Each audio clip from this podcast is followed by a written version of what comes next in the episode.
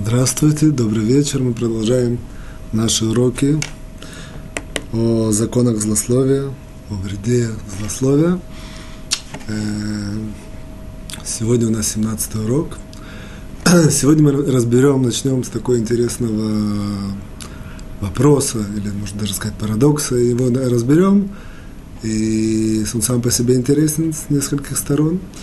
И как бы в конце концов я планирую его подключить и связать с нашей темой основной о злословии. В любом случае, вопрос или парадокс, он следующий. Второй парадокс, который мы разбираем на уроках этих. Один раз мы спрашивали, подняли, по крайней мере, такой парадокс, что есть очень много информации, которую мы учимся на протяжении жизни, а в реальности мы используем очень маленький процент этой информации, и наоборот, ту информацию, которую мы, как бы нам она насущная и важна, в жизни мы практически не получаем. Это был парадокс, который мы как-то поднимали, мы его не очень разобрали. Сегодня парадокс совсем другой стороны, совсем другого ракурса, и тем не менее, это тоже парадокс. Что я имею в виду?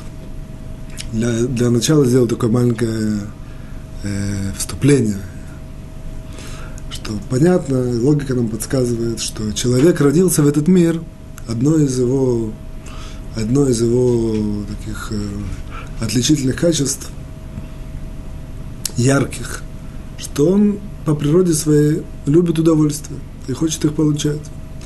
И всеми силами пытается их достичь. Начиная от ребенка, только который рождается, и вплоть, вплоть, вплоть, практически до последних своих дней, пока, или да, ближе к этому, ближе к тому времени последних своих дней, когда у человека просто отключаются все возможности получать удовольствие, и тогда действительно человек живет практически не получая их.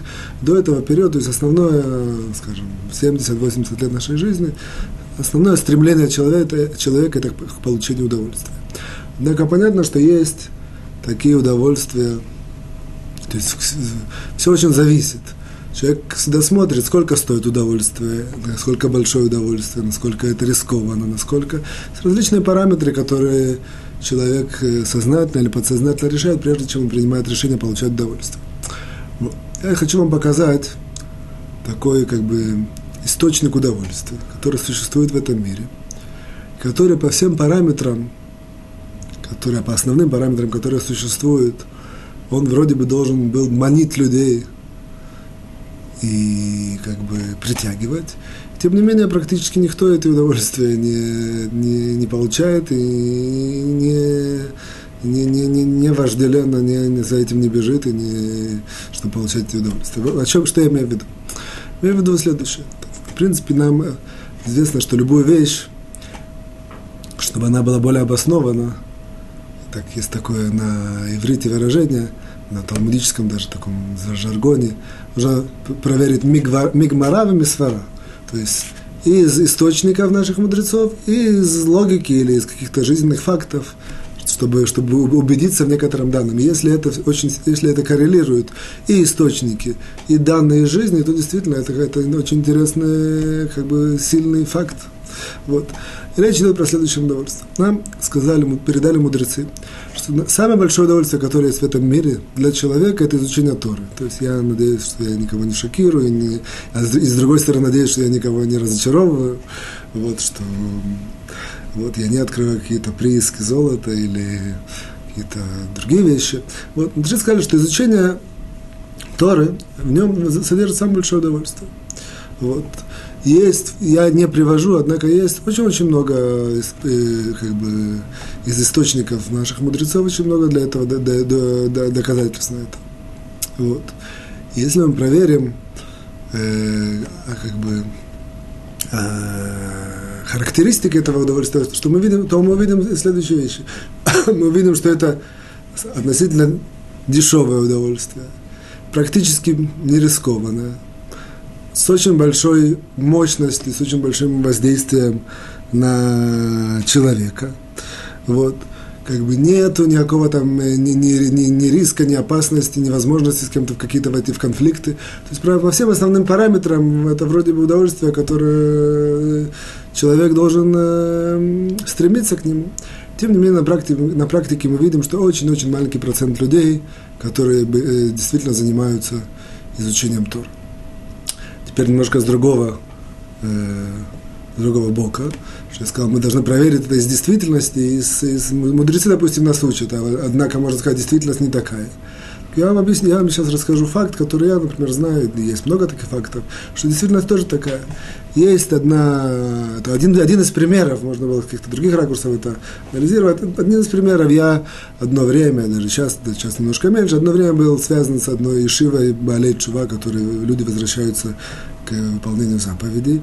И как, это как бы средний такой об, образ человека, который возвращается туда, это примерно человек двадцати пяти лет, примерно, двадцати пяти - двадцати семи лет. Израильтянин, обеспечен, материально обеспечен, как правило, даже имеет какую-то или профессию, или какой-то бизнес, оставляет это и идет учить Тору. Ну, это явление, которое в наше последнее время известное и распространенное. Однако, что очень интересно, что эти люди, когда они получают вкус от изучения Торы, то им больше ничего не надо. Они не хотят не вернуться ни в какие ни в свои бизнесы, ни в свои какие-то... Есть там адвокаты и врачи, и разные, разного рода. Есть люди тридцать лет плюс, то есть различного возраста. И более того, когда они женятся, и, и соответственно, нужно снимать квартиру, или там, покупать квартиру, и содержать семью и так далее. И у них есть различные опции, опции, они ничего не хотят, хотят только остаться учить Тору, потому что они почувствовали вот это удовольствие, которое Тора, изучение Тора им э, дает. Вот. В любом случае, это маленькое такое вступление. Я определяю этот парадокс следующим образом, что оказывается, что изучение Торы – это очень большое удовольствие. Скажем по-простому, не, без каких-то больших определений. Это очень большое удовольствие. Очень доступное, дешевое, выгодное и так далее. И тем не менее, мы видим, что люди не изучают Тору. В чем это связано? Вот. Для того, чтобы это ответить, есть несколько ответов, которые я, в принципе, думал. Я думаю, это сейчас вместе с вами разобрать. А последний ответ будет относительно, относительно темы нашей злословия. И, может быть, что по, по дороге мы поднимем, поднимем еще маленькое ответвление этого парадокса. В любом случае, э, есть четыре ответа. Итак, парадокс на следующий, что Тора – это самое большое удовольствие, которое есть в мире. Вот. Просто вам скажу такие выражения, которые существуют среди наших мудрецов. Есть, есть выражение, например, Рабина Ахмана из Бреслев, что он говорит, что если бы люди как бы знали мои изречения Торы, то я бы, у меня есть сила удержать три дня, что люди не, не хотели бы ни спать, ни есть, только слушать вот все мои, все мои, как сказать, хидушей Тора, открытия в Торе и так далее. Вот, и есть другие. Биренский Гаон приводит, что это самое, что та сладость, которая есть в Торе, нет такой сладости. Невозможно человеку даже достичь такого, такого уровня настолько, что нет вещи, которые можно сравнить. Можно сказать, Тора, там, допустим, это столько-то, э, там, взять какую-то шкалу и сравнить. Чтобы это, то, по, по этой шкале сказать, что, допустим, Тора это, допустим, десять, э, а, там, допустим, кушать мороженое это пять. Так это в два, в два раза больше. Невозможно даже, что поставить их на одну шкалу, Тору и все остальное. Настолько это большое удовольствие. В любом случае, это только на одной ноге изречение из наших мудрецов. А парадокс, тем не менее, остается парадоксом. Почему же люди не все, не, все не бросают и не бегут изучать Тору? И ведь люди как бы начали с того, что человек по природе хочет удовольствия, ищет их. Вот. Четыре ответа. Давайте сделаем немножко такой обзор этих ответов. Первый ответ относительно... Я постараюсь все обосновать, насколько можно. Вот. Первый ответ относительно простой говорит нам следующее, что тоже, тоже, точно так же, давайте сделаем такую аналогию. В любом случае, сейчас первый ответ, а начнем его с аналогии. Даже с аналогии или такую, да, как сказать, акбала, то есть аналогия. Вот. Допустим, человек, его друзья заманили, сказали, слушай, есть такое место, пойдем в какие-то на аттракционы, там, я не знаю, обалде, обал, как это такие. В общем, очень-очень это, это самое. Большое удовольствие там получишь. Приходят, действительно, пошли, нашли на какие-то, какие-то аттракционы, находят. Оказалось, что аттракционы эти заключаются в том, что там нужно какие-то колесо, допустим, вращается, очень так, э, э, как сказать, миротек, что человек это прям э, получает такие привлекательно, такие ощущения, и все, и вроде бы так завораживает, и действительно такие громадные удовольствия, нигде такого не получишь. Оказывается, человек говорит, э, это не для меня, почему? Говорит, у меня, говорит, вестибулярный аппарат слабый, если я пойду, то я сразу потеряю сознание, сразу не могу. Получается, что не всегда есть корреляция между тем, что удовольствие планирует как бы предназначает, предназначено человеку дать, и между тем, тем возможностями, которые у человека есть принять. Так вот, оказывается, что изучение Торы оно требует, чтобы у человека было на минимальном уровне развитый духовный, как сказать, приемник, духовный приемник или духовный датчик, такие, вот эти вот системы, которые могут это получить. Если у человека это не развито, то получается по естественной причине, что действительно удовольствие громадное и потенциал очень большой, и можно получать очень много-много больших ощущений, эмоций и так далее. Однако у человека не, не, не, нету достаточно инструментов, его духовной оболочки, чтобы это принять. То же самое, как с какой-то там очень интересный фильм, какая-то передача. Однако ребенку трех лет это не, ничего не, не, не даст, ничего не поймет, его не, не позабавит, и ничего, никакого удовольствия ему не сделает. Почему? Потому что то же самое, по, по причине, что его, как бы, его система восприятия, она не готова, она, она не, не коррелирует с тем источником удовольствия, с тем, как бы, светом, который планируется дать, и он не может это получить. Это одна простая причина, поэтому действительно эта причина связана с тем, что у нас очень часто не развиты духовные вот эти вот датчики или духовные эти вот приемники, которые нам могут дать. Поэтому их нужно развивать. То есть, кто, кто действительно хочет получить действительно самое большое удовольствие, которое существует в мире, я не, я не углубляюсь, как и почему, и как, и, и, и с чем, и на чем. Вот, все эти вопросы я не разбираю. Однако нужно знать, что это, это, если это развито, есть возможность получать больше удовольствия. Второй ответ, почему это действительно происходит, что есть очень большие удовольствия, центральное удовольствие и корневое в мире, это изучение Торы, тем не менее люди его не очень маленький процент, который этим занимается. Вот. Это ответ следующий. Тоже из... Возьмем такую аналогию. Мудрецы пишут, что э, в таком духовном плане, если сравнить мир со всем его обилием и Тору, то Тора в несколько сот раз больше, чем мир. Мы пока не понимаем, что значит больше, однако вот есть такое некоторое такое... Э, отношения, которые говорят, что Тора в несколько сот раз больше, чем мир. Вот. Чтобы это немножко пояснить, я опять же приведу другую аналогию. Аналогия следующая, тоже приводится у мудрецов. Что если мы возьмем гора, хотим увидеть гору, большую гору, и в руке у нас есть доллар, такая монетка, один доллар, или там две, две монетки, две монетки по одному доллару. И мы спросим, что, что, что мы видим? Посмотрим, доллар или гору? Понятно, что гора громадная, доллар маленький, видим и то, и то, однако как бы, более ясно, более, жи, более живо, более видим отчетливо, что гора намного, намного больше, чем доллар. Вот. Однако, если мы сейчас возьмем и потихоньку-потихоньку возьмем эти два доллара, или там, закроем один глаз, один доллар, скажем, и прислоним его к глазу настолько, что он закроет весь, весь зрачок, этот доллар. Получится, что вот этот доллар, который, который в несколько, несколько тысяч раз он меньше, чем гора. Тем не менее, при определенном э, ракурсе, то есть при, при, при определенном э, сочетании, он закроет полностью зрение, и, и человек абсолютно не сможет увидеть эту гору. Несмотря, что, на, несмотря на то, что гора во много тысяч раз больше, чем доллар, но если принести доллар горе, э, доллар глазу, он закроет глаз, и не будет видно э, горы. То же самое обстоит дело, оказывается, с Торой, что несмотря на то, что она такая громадная, обильная и всеобъемлющая, и доставляет столько удовольствия, с чего мы начали, тем не менее, Творец так создал, что мир, он закрывает. То есть мир, он, он находится перед глазами, а Тора, грубо говоря, находится за. То есть как вот этот пример с долларовой, долларовой монеткой, монетка это перед глазом, то же самое мир, он перед глазом, а гора... В нашей аналогии Тора она за. Поэтому вот мир, он заслоняет, и не выдает возможность это видеть. Есть, допустим, еще один интересный источник, Баль Танья в своем, в своем труде, в книге он, Таня, он пишет, что есть пропорционально, обратно пропорциональная зависимость человека, чем больше человека тяга к этому миру, и любовь к этому миру, тем автоматически у него... у него пропадает тяга и любовь ко, ко всему духовному. То есть это две вещи, которые находятся в обратно пропорциональной зависимости. То есть не, не может быть, нет, нет возможности, что человек будет, лю, лю, будет любить и то, и то. И Рамбам это пишет в конце законов Тшува. То есть есть много источников, которые... Однако, почему я привел Баль Танья, что у него это более, как бы, такой... как бы система, более четко мы видим, что система именно так работает. Что если мы здесь дергаем, то автоматически здесь поднимается. Или наоборот, здесь дергаем, здесь поднимается.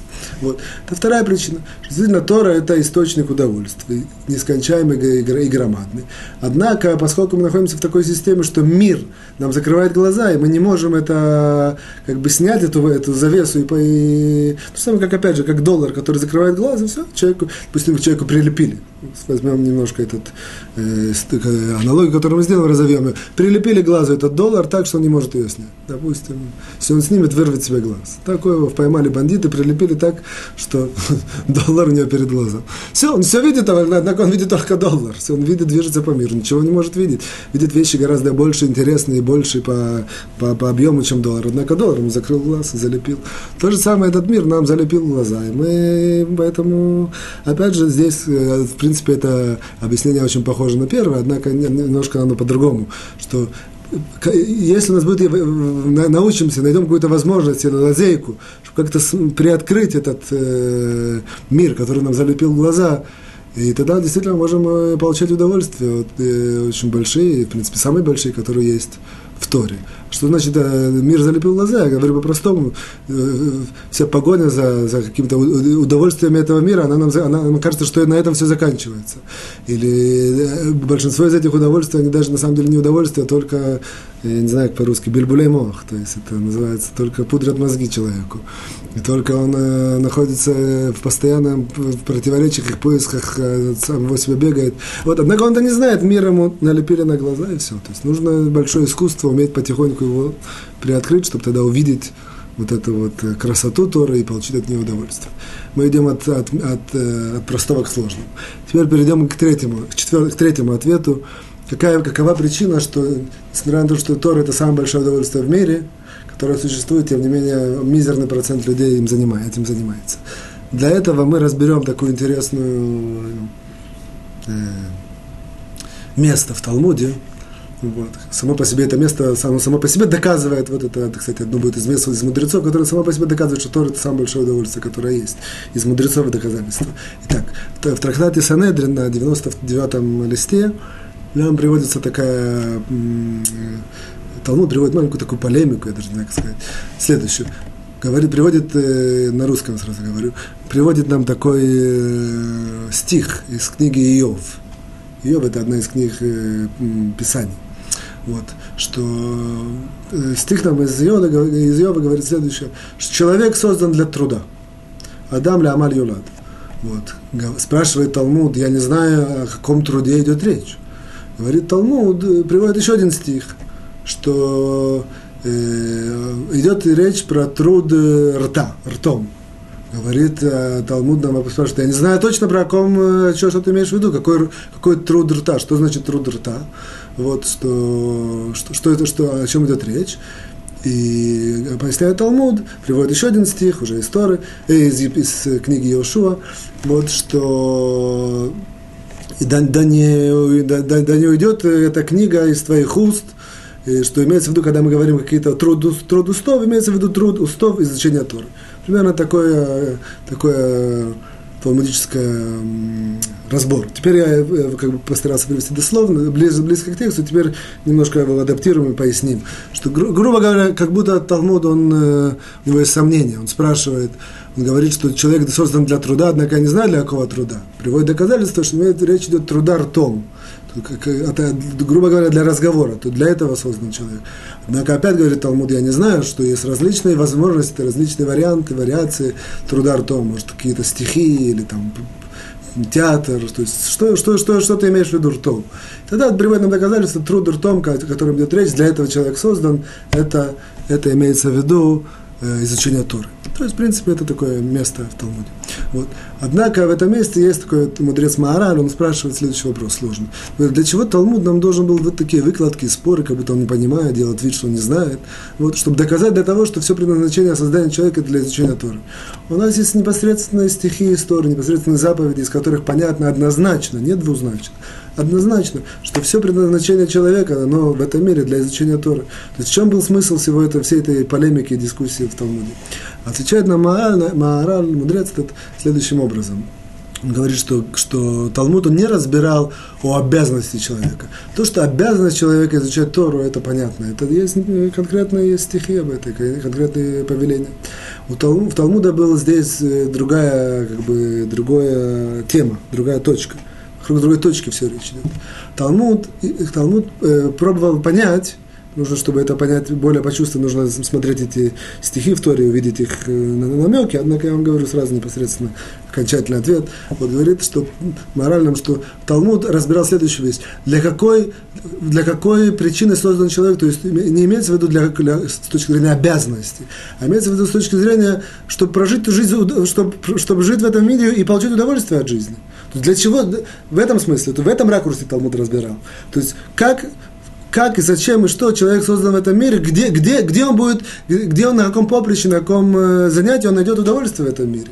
И здесь действительно, говорит нам Маараль по Талмуду, была действительно разборка, то есть разбор, то есть что понял нам Талмуд, привел доказательства, что речь идет про, про для труда, то есть только трудясь человек может достичь удовольствия. То есть человек не, не, не, не достигнет удовольствия, если он будет просто байдыки бить и, извиняюсь за выражение, дурака валять.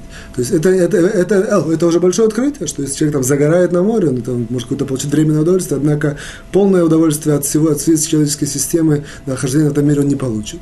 Потом нам говорит, а что же этот труд, про который идет речь? Говорит нам Талмуд, труд ртом. Труд ртом. Мы видим, что удовольствие человек может получить только если он трудится в такой деятельности, в что-то творит, однако именно через рот, через разговор, через общение. Вот. Здесь нам тоже было недостаточно. Действительно, может, Талмуд начал...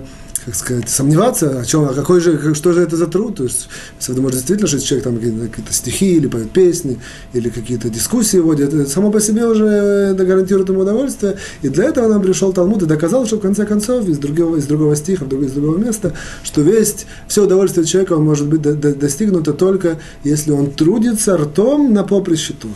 То есть это было, в принципе, такое, такое объяснение этого Талмуда Санедрин, который я привел. Вот.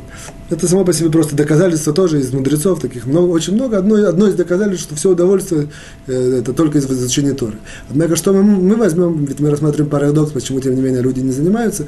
Мы посмотрим, с чего, с чего Талмуд начал. С чего, с, Талмуд начал с такого стиха, он сказал, что человек создан для труда. И, и объяснил, и обосновал, что этот труд имеется в виду изучение Торы. Отсюда мы видим, а, а, и, по, и по, по объяснению морали, речь идет про получение удовольствия в этом мире. То есть есть труд, который является изучением Торы, который приведет человека к удовольствию. Однако эта цепочка, она, если мы вернемся на начало, увидим, мы, она, она требует от нас, если мы чуть-чуть углубимся и, и, и обратим внимание, что она требует от нас труд. То есть мы видим, что действительно изучение Торы и удовольствие, которое мы там заложено, и, чего, и мы начали с того, что это, в принципе, самое большое удовольствие, которое есть, однако оно требует труд. И вот здесь очень, как бы, скажем, грубо говоря, очень подводный такой камень преткновения, или, вот, где очень многие, как бы, люди могут упасть. И, человек может пойти с, с вдохновлением, с одушевлением изучать Тору, и, и, желая найти там удовольствие, и он, и он научится, как, как снять немножко повязку от этого мира, который его закрывает. И действительно, он выработает себе датчики духовные, чтобы как-то получать удовольствие. Однако есть еще как бы и третье вот это условие, а именно человек должен работать. То есть изучение Торы – это не человек просто открывает книжку, начинает читать, и, и сыпаться ему какие-то, условно скажем, масса удовольствия, он получает какие-то острые ощущения, ему так приятно. Нет, человек должен трудиться. Однако нам, как бы, Талмуд и Тора обещают, что этот труд приведет его, в конце концов, вот к этому скрытому удовольствию, которое есть в этой мире, самым большим, который есть. Вот. И, значит, мы открыли третью причину, по, по, по какой, по этой причине, что, как бы, это парадокс, который мы сказали, определили, что, несмотря на то, что Тора самое большое удовольствие, однако человек, процент изучающих очень маленький, что же, люди не хотят удовольствия, однако мы видим, что есть такое преткновение, что нужно изучать Тору работая, то есть труд, есть в этом определенный труд в изучении Торы. Вот.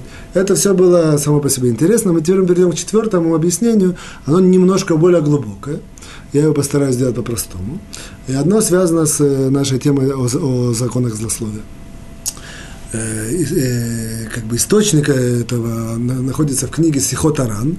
А идея заключается в следующем, что оказывается, что то же самое, как есть книга Торы, или какие-то там книги Торы, которые человек изучает, в принципе, есть параллельно весь мир, который окружает человека, это есть определенного рода параллель Торе. То есть, в принципе, то, что с человеком происходит, оно на глубоком уровне параллельно, как будто он изучает Тору. Кого-то встретил, что-то произошло, где-то купил, что-то не додал, что-то не додал, что-то... Все, что с ним происходит в течение жизни, женился, родил детей, все это, в принципе, это как... Оно идет параллельно изучению Тора. То есть, в принципе, это... Весь мир – это сама по себе Тора. Я не знаю, насколько это понятно, однако я вынужден так, чтобы это определить, я должен так это определи... объяснить по-простому, как это, насколько, насколько это можно. Что важно, тем не менее, как... Да, попробуем сделать вот этот вот параллель между Торой и... миром, который окружает человека. Вот. В чем, по крайней мере, какая-то минимальная параллель должна быть, в чем буквы Торы. В Торе есть буквы. Буквы эти составляют слова, предложения, в этом есть какой-то текст. Какая параллель в этом? Где, где, где эти буквы в мире находятся? Оказывается, что буквы – это души людей. Душа каждого человека, она параллельна одной из букв в Торе. Вот. Как известно, в Торе есть шестьсот тысяч букв, чуть больше. Вот. То же самое есть шестьсот тысяч душ еврейских, и несмотря на то, что людей, евреев больше, однако есть, что называется, люди из одного корня. Может быть, там, допустим, пять тысяч человек, однако, в принципе, они все одного корня, не знают друг друга, они живут в разных местах, может быть, часть из них это находится в рамках какой-то одной семьи, а может быть, они находятся разбросанно, может, где-то пять тысяч, где-то три человека. Однако все это, вот эти группы, это, в принципе, они параллельны буквам Торы. То есть получается, что души еврейские – это буквы Торы, и они, в принципе, грубо говоря, составляют вот этот вот свиток Торы, который э, отображением его, э, чего является наш мир. Вот теперь э, у каждого человека, в принципе, есть, грубо говоря, свой вот этот свиток. То есть души людей, которые его окружают, это вот эти вот, они являются, в принципе, буквами этого свитка духовного Торы, который его окружает, который он постоянно изучает э, в, в рамках того, все, что с ним происходит в жизни. Это такая аналогия, про которую приводят мудрецы. Вот. Что нам важно, нам важно следующее знать. Поскольку души, чело, души кажд... всех людей – это, в принципе, буквы Торы, получается так, что каждый раз, когда человек, он, то же самое, как в, в свитке Торы, человек может взять, замарать какую-то букву, стереть ее, или запятнать, или сделать так, что она станет невидна, или там она из одной буквы, из одной буквы переведет в другую. Кто немножко знает, буквы они очень похожи, можно там чуть э, поднять как-то козырек, уже будет совсем другая буква, чуть стереть там сбоку, совсем уже имеет другой вид. Я имею в виду те, которые пишут Тора, они это очень хорошо знают. Вот. То же самое человек. Когда он говорит про другого человека плохо, или какое-то злословие, или какое-то отрицательное, то, грубо говоря, он берет букву. Ведь другой человек – это душа. Душа – это, в принципе, она отображает буквы в его, в его свитке Торы, этого человека. Он, в принципе, грубо говоря, берет ее, затушевывает эту букву.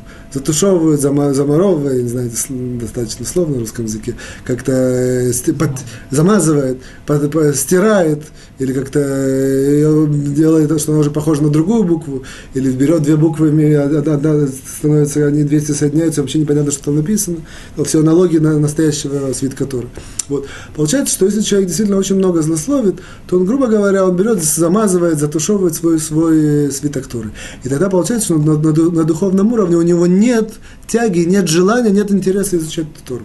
То же самое, как человек, который открывает книгу, у него тут все замазано. Он хочет учить, ему интересно, он, допустим, нет никаких, преодолел всякие барьеры, о которых мы говорили, мы готов работать, и там, нашел какой-то, э, какой-то э, как сказать, вышел из противоречия с этим миром, который его останавливает, он смог его немножко отодвинуть, продвинулся, и у него есть духовные датчики, все, все есть. Однако он открывает Тору, опять же говорю про духовном, который состоит из душ людей, которые его окружают, а она замазана, она затертая, он не видит, что там написано, не понимает, что там написано.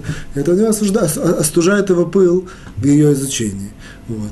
Это, в принципе, одна из таких глубоких причин того, что как бы что, что действительно, что человеку очень тяжело, очень есть какая-то преграда, он даже не знает, поскольку это очень все находится на, на, на глубоком духовном уровне, он не знает, почему вдруг у него нет интереса и нет желания изучать Тору. Опять же, с чего мы начали? Тора очень большой источник больших удовольствий, и доступных удовольствий, и более того, нет таких удовольствий, как изучение Торы больше в мире. И тем не менее, есть преграды. Вот три преграды эти были, они более такие понятные нам, а это немножко более преграды глубокого, глубокого внутреннего понимания Торы. Однако она связана с вопросами злословия. Поэтому человек должен знать, что вот, кроме всего прочего, злословие, он портит свой свиток Торы, он не дает себе самому, грубо говоря, себя отодвигает, отстраняет от возможности действительно изучать Тору и получать удовольствие от изучения Торы. Вот. Получается, что он сам своими руками себя отодвигает минимум на, второй, на второе место. Самое большое удовольствие в мире, которое существует, он сам своими руками или своими устами, он себя от себя от, отодвигает.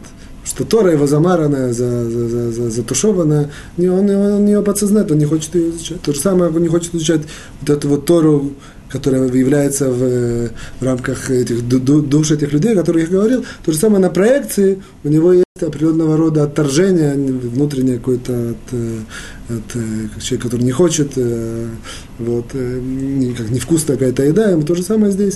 Он начинает учить, ему чувствует, что это неинтересно, что это не идет, как-то. Вот, даже ему пытаются что такое самое интересное объяснить и вложить, и все. Тем не менее, он, он, у него все затушевано, и поэтому очень важно, что человеку это все исправить. Как то же самое, здесь мы уже взяли аналогию, что мы знаем, что есть книга Торы, даже когда она, у нее есть проблемы, есть какие-то уровни, когда уже невозможно исправить, однако, как правило, можно отнести к специалисту, и он может все это подкорректировать, все буквы выправить, все стереть, разделить между словами, которые вдруг слились, и так далее, и так далее. Потому что там человек, если он занимается исправлением вот, злословия своего, он потихоньку может вернуть, оживить вот свой этот цвет, цветок Торы. И у него может пробудиться опять желание и любовь к Торе, и может вернуться к источнику удовольствия, такому безграничному и, и целостному, который находится в Торе. Это, в принципе, были пояснения того первой нашей части. Теперь мы немножко перейдем ко второй. В принципе, переходим ко второй части. Запреты, которые человек нарушает, если он злословит. Сегодня у нас шестнадцатый запрет. Мы знаем, что всего есть семнадцать. семнадцать запретов есть, а дальше пойдут повелительные заповеди. Вот шестнадцатый запрет. На следующий раз Безрат Ашем с помощью Творца будет последний. Сегодня шестнадцатый. шестнадцатый запрет говорит нам следующее, что иногда человек, который злословит, он, кроме всего прочего, нарушает запрет. На иврите называется так «Ло тахнифу эт аарец». На русском нет адекватного перевода, однако смысл является, том, является в том, чтобы запрет лести. Запрет лести.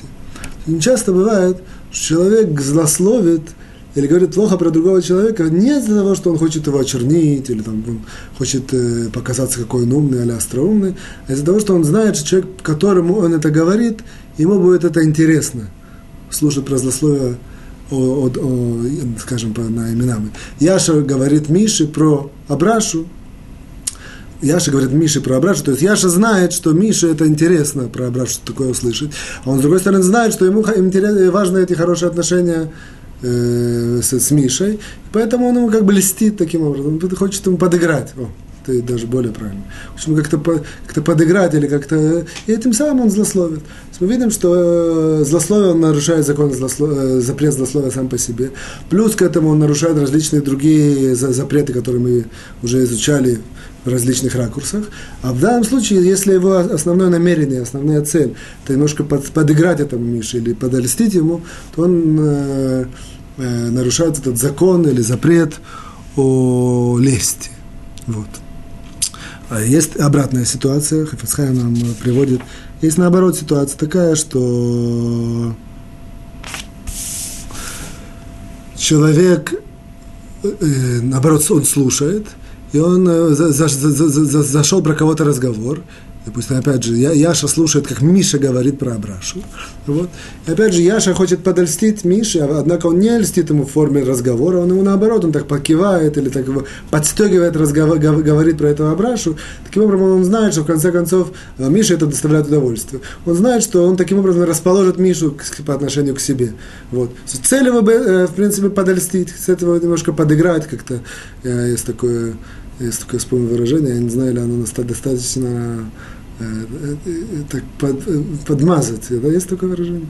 Вот, как бы он так, как бы к себе хочет его, это самое. Он его, вот, кто-то дает взятки, там, не знаю, кто-то бутылку вина под стол, не знаю, или кто-то в конвертике что-то дает. То, однако, а кто-то делает на уровне того, что он говорит какие-то слова и тем самым выражает, тем самым причиняет удовольствие говорящему, Еще, еще больше там мусолит вот эту тему про Абрашу, тем самым, в принципе, здесь идет злословие про Абрашу. Он его причиняет перед слепцом, не давая преграду, и сам он слушает, это все запреты сами по себе. Однако, кроме всего, он нарушает этот запрет лести.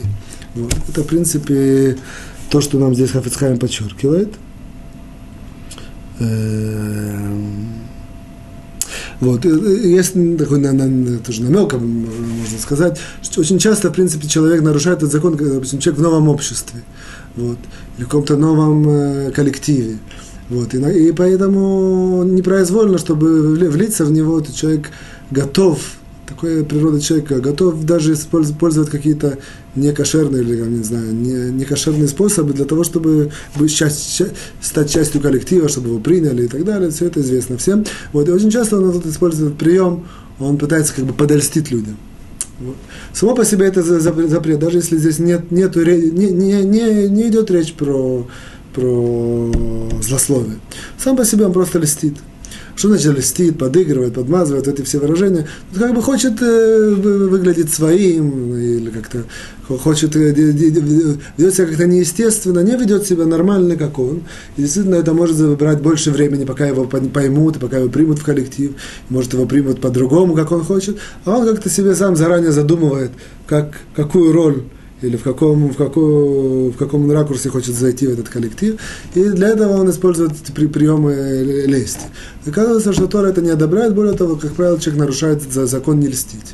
Нет такого, не, называется не льстить, называется ло тахниф ла таарец, то есть не причиняет, чтобы лесть как-то причинила проблемы земле. Может, сейчас мы даже в это немножко войдем, однако в любом случае, вот. А если это, на, на это еще накладывается злословие, что очень часто бывает вместе, потому что если человек как бы уже ведет себя неестественно, нечестно, и, что называется, играет, то, как правило, он уже для него нет, он не ставит себе рамки, это можно, это нельзя. Только открываю, он говорит, никого не убиваю, никого не граблю, ничего такого плохого не делал, не насильничаю, все нормально. А словами нет никакой проблемы. И в тот момент, когда он так открывает для себя такую э, ворота, в том уроке говорили, намекали, что, что одно из ворот дурного начала, вообще бед человека, это рот. Вот когда он эти ворота как бы открывает, все, значит, у него нет никаких уже ограничений. И он начинает и льстить, и шутить, и, и как это называется, лейцанут, это надсмешничать. И дальше идут в комплексе все, все различные прегрешения, они идут и, э, как комом, одно на другое крутится. Вот. Однако важно нам знать, что, нам, нам важно знать, что если он злословит и льстит, то он э, вот, делает это нарушение лести. Что я хочу сделать в, в рамках такого маленького ответвления э, о вопросах лести, что в принципе как бы мы, как правило, воспринимаем все дурные и плохие качества, как, как мы, ну, допустим, жадные, оп, у нас сразу делают какой-то образ, и мы так думаем, что жадные, там, допустим, э, э, не знаю, какое-то другое, какое-то другое отрицательное качество, что, а, а, обманщик, оп, тоже на, на, рисуется у нас какой-то образ, и мы так воспринимаем.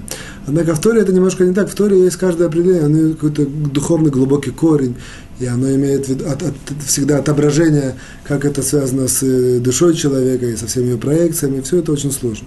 Вот то же самое с лестью. То есть мы привыкли, что лесть это, более того, лесть это да, как раз из таких качеств не очень четко понятных, определенных, однако, тем не менее, у каждого есть своя какая-то аналогия, своя, к чему он привык, когда говорят лесть, о чем идет речь. Правильно, что это как-то это самое. Что-то такой подобострастный человек, там, начинает там, что-то такое хорошее говорить, на самом деле он про него даже не думает хорошее, однако он думает, надеется, что говоря это хорошее, он что-то такое достигнет и расположит человека к себе, и, в принципе, это, грубо говоря, такой образ лести. Вот. Однако, не вдаваясь как бы, в, в, всю, в всю корневую базу, и духовную идею этого порока лести, только на одной ноге, только скажу такой интересный факт или интересная, интересную вещь, что, в принципе, о, о этом запрете и о этом пороке очень распростран... развернуто говорится в трактате Сота в нескольких местах. Вот. Оказывается, две интересных таких вещи. Что, во-первых, в трактате Сота нам говорят, э, просто с точки информации, информации, если мы говорим про лес, интересно. Вот. В первую очередь э, доказывается, показывается, что оказывается, что мы, во-первых, мы знаем, что, что весь мир наш, он, э, он э, как сказать, спустился в духовном плане, что он был лучше, обширнее, духовнее, красивее, более поднятый. Сейчас он более находится в каком-то таком э, материальном э, э, спуске. Все, все люди у них очень сильно за, за, замкнуты на, на, на материальном, и про духовное мало что думают. Вот. Однако в трактате Сухам говорится, что был такой неопределенного рода кризис. В истории, в жизни, в, в истории народа, еврейского народа был кризис, когда вот этот, в принципе, э, как сказать, э, спад произошел. То есть, и оказывается, что этот спад от, говорю, в целом, от того, что еврейский народ являлся духовным, до того, что еврейский народ стал материальным, то есть вот этот вот, понятно, что это не за одну секунду, или не за один день, не за не один год. Однако вот, вот этот кризис или какой-то такой спад, основное, это очень, очень, очень связано с, с Яваном, как это сказано, греческим, всем, что связано с греческим культурой и так далее, там, может, мы поговорим ближе к Хануке. Вот. Однако оказывается, что основная, скажем так, черта еврейского народа, которая повлияла на вот этот спад духовный, это была лесть. Вот именно это была лесть. То есть написано, что в тот момент, когда лесть очень сильно распространялась в еврейском народе, укоренилась, постоянно стала на... преобладать и иметь место, в тот момент произошел очень, очень сильный духовный спад, и, и еврейский народ покатился вот так, как ком вниз, и стал... То есть мы даже не знаем на сегодня, что такое, в принципе, что, что это был еврейский народ, какой, какой духовной величины он был. Однако вот этот, по крайней мере, я знаю, что спады происходили, вот этот самый центральный спад, переход, это было в тот момент, когда лесть стала очень сильно укореняться в еврейском народе. Я, я сейчас объясню, одну, расскажу одну историю из Талмуда, и немножко на одной ноге, почему это. Вот. История, которую мудрецы описывают как центровую историю, которая вот привела к вот этот духовный спад, это следующее. На еврейском народе, как, как известно, Аллаха запрещает, чтобы царь был не еврей. То есть еврейский царь не может быть не еврей по происхождению. Вот. Тем не менее, был один царь не еврей. В еврейском народе его звали Агриппас. Наверное, по-русски Агриппа. Так, скажем, по Агриппас, это на талмудическом выражении. Вот, это был царь не еврей, он был не такой, он был не очень плохой, он был, в принципе, нормальный. Однако, э, как бы, исторические детали нам не так важны, однако есть такой исторический, как бы, момент в жизни, что раз в семь лет читают свиток Торы, царь должен читать свиток Торы, а раз, раз в семь лет в конце седьмого года, швид, вот шмита, как сейчас было тоже, в начале, в, в праздник Суккот, он читает перед всем народом. Читает. Вот. Когда он читал свиток Торы, Агриппа, перед ним, вернее, читали его, вот, в присутствии всего народа, то дошли до этого стиха, стих, который, стих Торы, который говорит, что ты не можешь дать на себя царя, который будет не еврей. Так это было в стихе Торы. И, и Агриппа заплакал. Царь, он заплакал перед всем народом. То есть он понял, что он нарушает что-то, Тора запрещает, он является царем, то что-то не стыкуется. Вот. И написано, что его советники не почувствовали такую пикантность, острость ситуации, и решили из этой ситуации выйти следующим образом. Грубо говоря, им нужно было промолчать, по-видимому. Вот. Однако они ему сказали три раза, я так немножко адаптирую, не плачь, Агриппас, ты наш брат, не плачь, Агриппас, наш брат, не брат, Агриппас, ты наш брат. То есть мы сказали, ты наш брат, мы тебя принимаем как еврей. Как бы это для нас не так важно, что ты не еврей. Вот. Написано, что в тот момент был подписан э, приговор, что пошло в тартарары все, все, все еврейское царство и различные беды. Почему? Потому что это называется вот подлизывание. Вот это вот, в принципе, грех, не знаю, ли это адекватно на русском, ханупа, это на иврите. Вот, это, в принципе, переводит подлизывание, безусловно, однако не знаю, насколько точно оно отражает. Вот в чем смысл, почему это действительно так, и в чем корень, почему это является корнем спада духовного. На одной ноге это, это, это, это э, как бы, все другие пороки, они пороки, которые в том, порок в человеческой системе. Однако известно, что человек, мудрецы передали, что человек, он создает из внутренней начинки и внешней. Вот. И основная идея, что внутренняя и внешняя начинка должны коррелировать друг с другом. То есть, в принципе, должна внешность человека, в принципе, отражать более-менее адекватно всю внутреннюю начинку. То есть все, что у него внутри, оно через внешние органы, через выражение, через общение, через все, что он делает, через действия, оно должно выражаться. И в этом, в принципе, происходит таким образом освящение духовности, освящение имени Всевышнего. На одной ноге все. Вот. Однако э, вот эта ханупа или лесть, она приводит к тому, что происходит такого, такого рода нетук, происходит э, раз, раз, разрыв. Происходит, в принципе, что внешняя система, она сама по себе, и внутренняя система, она сама по себе. Вот. То есть, в принципе, человек, он льстит, он говорит что-то, а на самом деле совершенно это не думает, совершенно это не подразумевает. Получается, что внутренняя система его, она остается, внутренняя система человека остается неизвестной, сокрытой, закрытой, а через все внешние проявления, внешние возможности он абсолютно это не проявляет. Значит, грубо говоря, он делает обман всей человеческой системы. Не, не для этого он создан. Он создан, что внутри, внешняя система, она отражала внутреннюю систему, он берет своими руками и разрывает между ними. Это, в принципе, корень того, что называется лесть на одной ноге, просто чтобы немножко было интересно, однако это весь большой, как бы, нужно знать, как бы, во-первых, и психологический аспект, более, еще более глубоко душу человека, чтобы понять, почему этот разрыв происходит, насколько, и почему он так сильно пагубен, и, и к чему он приводит. Тут, в тот момент, когда вот большие люди, мудрецы, в принципе, не сказали Агриппа, царю Агриппа, сказали, ты наш брат, наш брат, наш брат. Внутри они понимали, что он не, не, это, ни, ни, ни, ничего к нему не имели, наоборот, его не любили и так далее. Однако внешне они ему вот так вот э, подыграли. Все, что, грубо говоря, на, на самом верхушке произошел этот разрыв. Все, когда происходит этот разрыв, это, в принципе, происходит разрыв всего, всей, всего, всей системы, всего еврейского народа в целостности. И после этого идет, как бы, и дардерут, как это сказать, э, э, спад, я даже не знаю, как сказать. Спад духовный и так далее. То, это что касается запретов. Теперь продолжаем четвертую часть, четвертый параграф. Вот мы его начали на том уроке, мы его сейчас начнем, э, продолжим. Мы начали с того, что четвертый параграф, он занимается тем, что он разбирает нам э, запреты, которые, э, ситуации, когда человек злословит про кого-то и говорит, что он плохо выполняет заповедь. Вот, в принципе, этим мы занимались. Вот, теперь мы немножко это более углубимся. Однако здесь важно сделать такое маленькое, не знаю, замечание, или мы на том уроке сказали, это сейчас важно подчеркнуть, даже важно на, на каждом уроке это подчеркивать, что речь, поскольку сейчас мы будем говорить про тех людей, которые не выполняют заповеди, и к которым э, относятся, как бы, видим как, в каких-то отрицательных ракурсах, вот, то важно знать, что речь идет про людей, которые были раньше. Я уже говорил, это можно послушать на том уроке, почему в наше время немножко все по-другому.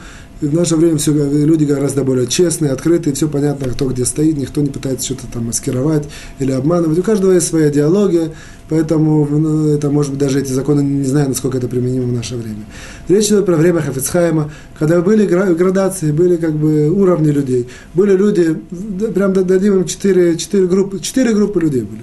В принципе, были люди праведники или очень хорошие люди, которые выполняли заповеди. Это наша основная сегодня будет критерий. Вот. Были люди средние, которые выполняли заповеди, старались, иногда, иногда где-то спотыкались, иногда. Однако в целом, в среднем, что называется, выполняли заповеди нормально, и даже если делали какие-то нарушения, они очень быстро возвращались, и, и очень быстро раскаивались и так далее. Вот. И было две низкие, две низкие группы, люди, которые делали нарушения. Люди, которые делают нарушения, не выполняют заповеди, они делятся на две группы. Первая, которые, их причина того, что они, как правило, не выполняли заповеди, делали нарушения или грехи, оно, выражает, оно исходило из того, что у них было какое-то побуждение и страсти какие-то. Вот. И они не могли с этими страстями побороться. Сюда включаются тоже и денежные проблемы. Допустим, у человека не было денег купить кошерно, или там у человека были какие-то побуждения к каким-то страстям, каким-то запрещенным запретам. Все это было на уровне побуждений. Вот это, как бы, третья группа. Четвертая группа – это были люди, которые тоже нарушали, запрещали, делали запрещенные вещи, однако они делали без всякой причины. Только чтобы позлить, поспорить, это, это, это, что было, это ЕФ-секция такое, что, там, чтобы задушить людей, которые именно да, запрещали, зап, э, выполняют заповеди. Вот это четыре группы. В соответствии с этими четвер, четыря, четырьмя группами есть различные разницы в законах и в действиях, которые человек может, должен, обязан или обязан не делать, когда он видит, что они делают, нарушают заповеди. Сейчас, опять же, мы сейчас говорим, человек видел, как другой, Абраша, сейчас Абраша будет положительный герой, Абраша видел, как Гриша нарушает заповеди. Там мы видели в первом пункте, что не важно, вернее, важно, важно, что речь будет речь про заповеди между человеком и Творцом. То есть, как, допустим, ешь, есть некошерно, или нарушает шаббат, или какие-то запрещенные связи и так далее. Вот такого рода вещи он видел. Вот. И перед ним дилемма это рассказать. Во втором пункте мы учили, что даже если какие-то маленькие вещи, незначительные, даже какие-то вещи, которые все другие люди это тоже спотыкаются и нарушают, тем не менее, по-простому ему это запрещено говорить. И сейчас мы начнем это, э, войдем в ответвление, когда да, когда нет. Вот. Вот. Третий, третий пункт четвертого параграфа. Вот. Говорим следующее. Что речь идет, зависит. То есть, он, опять же, Абраша видел, что Гриша сделал нарушение. Теперь все очень зависит, к какой категории Гриша относится, и еще несколько каких-то данных, которые важно знать, чтобы знать, как, как Абраша действует. Вот. Итак, э, речь идет сейчас в, в третьем пункте, что Гриша человек средний. Опять же, мы определили. Средний, который, как правило, выполняет все нормально, однако иногда он падает на, и нарушает. В этом случае и видел, как сделал запрещение. Допустим, слушал, покушал некошерно. У нас будет, допустим, такой, э, если, э, такой как бы основной э, пример – это покушал некошерно. Он видел, что Гриша даже не покушал, а кушает некошерно. Иногда. Иногда кушает некошерно. Вот. Вопрос это можно говорить или нельзя. Опять же, мы скажем, для чего, какая, в принципе, какая есть сторона, чтобы это сказать. Иногда он хочет это рассказать кому-то, чтобы человек знал, мог знать, знал более точно, что же это за человек Гриша. Мы опять же говорили на том уроке, что люди как бы маскировали, спрятались, не хотели, чтобы про них точно знали. Вот иногда это важно знать, что вот человек от Гриши отградится или наоборот на Гришу повлиять. В общем, это информация, которую есть, есть, есть такой, как сказать, цад, есть, есть сторона такая, чтобы это, тем не менее, надо открыть. Вот. Тем не менее, если Гриша человек средний, то Абраше запрещено это говорить. Вот. Почему? Почему? Здесь объяснение очень простое. А, а именно, что если, поскольку Гриша человек средний, то мы можем всегда, есть такое понятие, списываем или допускаем, что Гриша не, точ, не знал точно о тяжести этого нарушения. Или он думал, что это нарушение, что это только устражение. Что это не, то, что он делает, это только устражение. Или он это сделал несознательно. Вот. Во всех этих случаях, э, поскольку это можем это списать на это, запрещено это открывать. То есть, в принципе, мы, мы, мы видим, что поступок этот, оказывается, что если мы учили в конце второго, третьего параграфа, что есть только понятие судить положительно. В данной ситуации, если Абраша действительно пойдет и будет судить положительно Гришу по правилам положительного осуждения, то он увидит, что этот поступок, в принципе, не такой черный, извиняюсь, как видится, то, что, что это поступок, он, в принципе, он не знал, не понимал сложности. Вот. В этой ситуации ему запрещено э- говорить. Более того, что он даже должен, есть такая повелительная заповедь, он должен, он должен его судить с лучшей стороны, постараться найти объяснение этому поступку. Это в случае, если э, он средний человек. Вот. То же самое здесь такое делает Хафец Хаим, еще ответвление, само по себе его интересно подчеркнуть, что если он его опозорит, кроме того, что он будет опозорен в глазах других людей, несправедливо относительно, он очень часто может быть опозорен в своих глазах. Человек, который сделал нарушение, он до конца этого не знал, не понимал всю тяжесть, если про него это говорят, потом высмеивают или его как-то ему это, выпячивают, потому что он сделал это нарушение, он, он видит, он, он выглядит отрицательно в своих глазах, этот человек, то есть, это, скажем, Гриша в нашей ситуации. Вот. А это само по себе важно знать, что, что есть очень большое дело, чтобы человека постараться, не, чтобы человек в своих глазах, по крайней мере, выглядел положительно.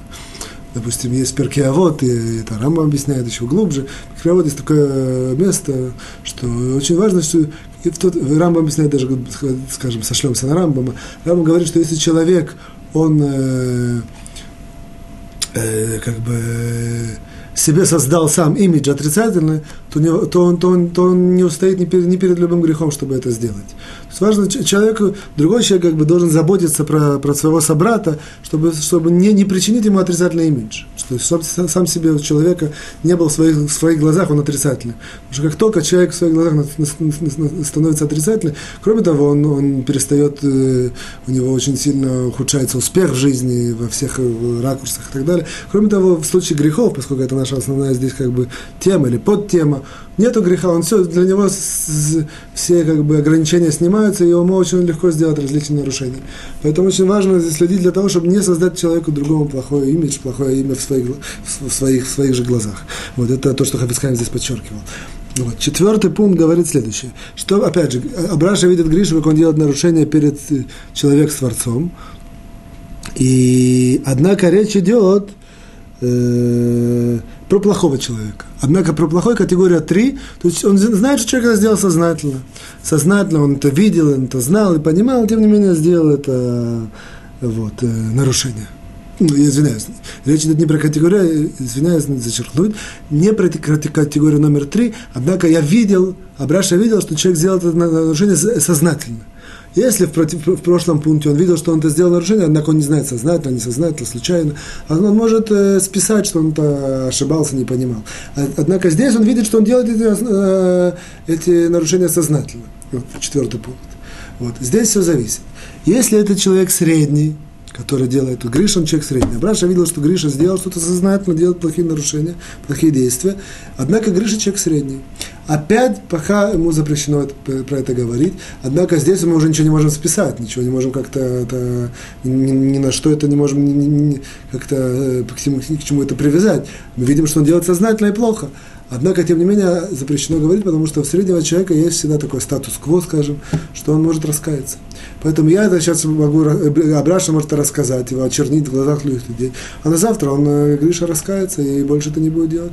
Поскольку мы всегда считаем, каждый человек, что он спехиска, то есть мы надеемся, что он раскается, и так его с большей вероятностью понимаем, что такое произойдет. Поэтому даже, поэтому это... Э, Поэтому это запрещено делать. Вот. Дальше, дальше, дальше Хафец Хаим нам говорит, что запрещено это также открывать судьям. Даже есть такое понятие, что иногда открывают какие-то вещи, которые другим не говорят. Была такая система, что судьи в городе, у них они имели силу повлиять на человека. Судьи или, там, скажем, на сегодняшнем какие-то муниципальные, какая-то сила есть, которая, какая-то общественная сила, которая может повлиять на плохого человека. Вот. Так, да, можно было бы сказать так, что, в принципе, это средний человек, может, он раскаялся, однако судья можно рассказать, чтобы они его повлияли, с ним поговорили, или там даже, может, более того, как-то его наказали. Однако здесь, говорит Хафец Хаим, очень-очень не стоит в такой ситуации, если человек средний, даже судьям это рассказывает, потому что мы очень-очень надеемся, что он, в конце концов, раскается. А что же нам, да, можно делать? То есть, такой человек все-таки Абраша видел, что Гриша, что Гриша делает нарушение. Вот. В этом случае как бы, правильно с ним поговорить, как бы немножко покритиковать, то хахам, когда-то говорили. Однако все это нужно сделать мягко, не ненавязчивой форме, насколько это можно. Вот. Теперь, если это человек Талмид Хахам, Гриша, то есть мудрец или очень хороший человек, то тем более, тем более, что даже если мы видим непосредственно, он делает плохие вещи, тем более, тем более запрещено это мусолить и говорить и обсуждать, потому что еще с большей вероятностью он это раскается, и, и, и все это изменит, и все это починит, то, что он сделал плохо. Вот. Нам Талмуд говорит в одном месте, что если ты видел вечером, что Талмид Хахам, мудрец, сделал какую-то плохую вещь, то запрещено даже думать про это. Почему? Потому что точно на завтра он уже это исправит. Какие-то бывают даже у больших людей, какие-то отклонения, и все, нет. Нет такого человека, который делает только добрые дела, и никогда не, не, не, нет никакого у него, э, как это сказать, э, с, э, никогда не сходит, никогда не, где-то, где-то ошибается, где-то. Однако, если человек большого духовного уровня, с очень большой вероятностью он это починит и, и, и исправит. Вот. Теперь здесь нам говорит нам э, Хафец Хаим такое ответвление. Все, что мы это говорили, что это запрещено говорить, э, если это средний человек, тем более Талмид Хахам, даже если мы точно видели нарушение, это только в случае, если речь идет про конкретный этот запрет. То есть я вижу, что это запрет, сам по себе человек делает запреты, я должен э, знать, или каким-то людям, может, это важно знать, однако все это заканчивается на закрытом, э, как сказать, форуме. Однако бывают ситуации, когда этот запрет имеет приложение в жизни. То есть называется на иврите ляфрушим исур. То есть называется, ну, иногда важно человеку, иногда важно раскры, открыть этот запрет другим людям, что человек нарушает, что Абраша видел, что Гриша что делает. Вот. Потому что есть там практические приложения знания этого запрета, что есть, э, скажем, пр- пример, который приводит нам Хафец Хаим. Приводит к следующему. По еврейскому закону у нас, наверное, есть две минуты где-то, даже одна минута.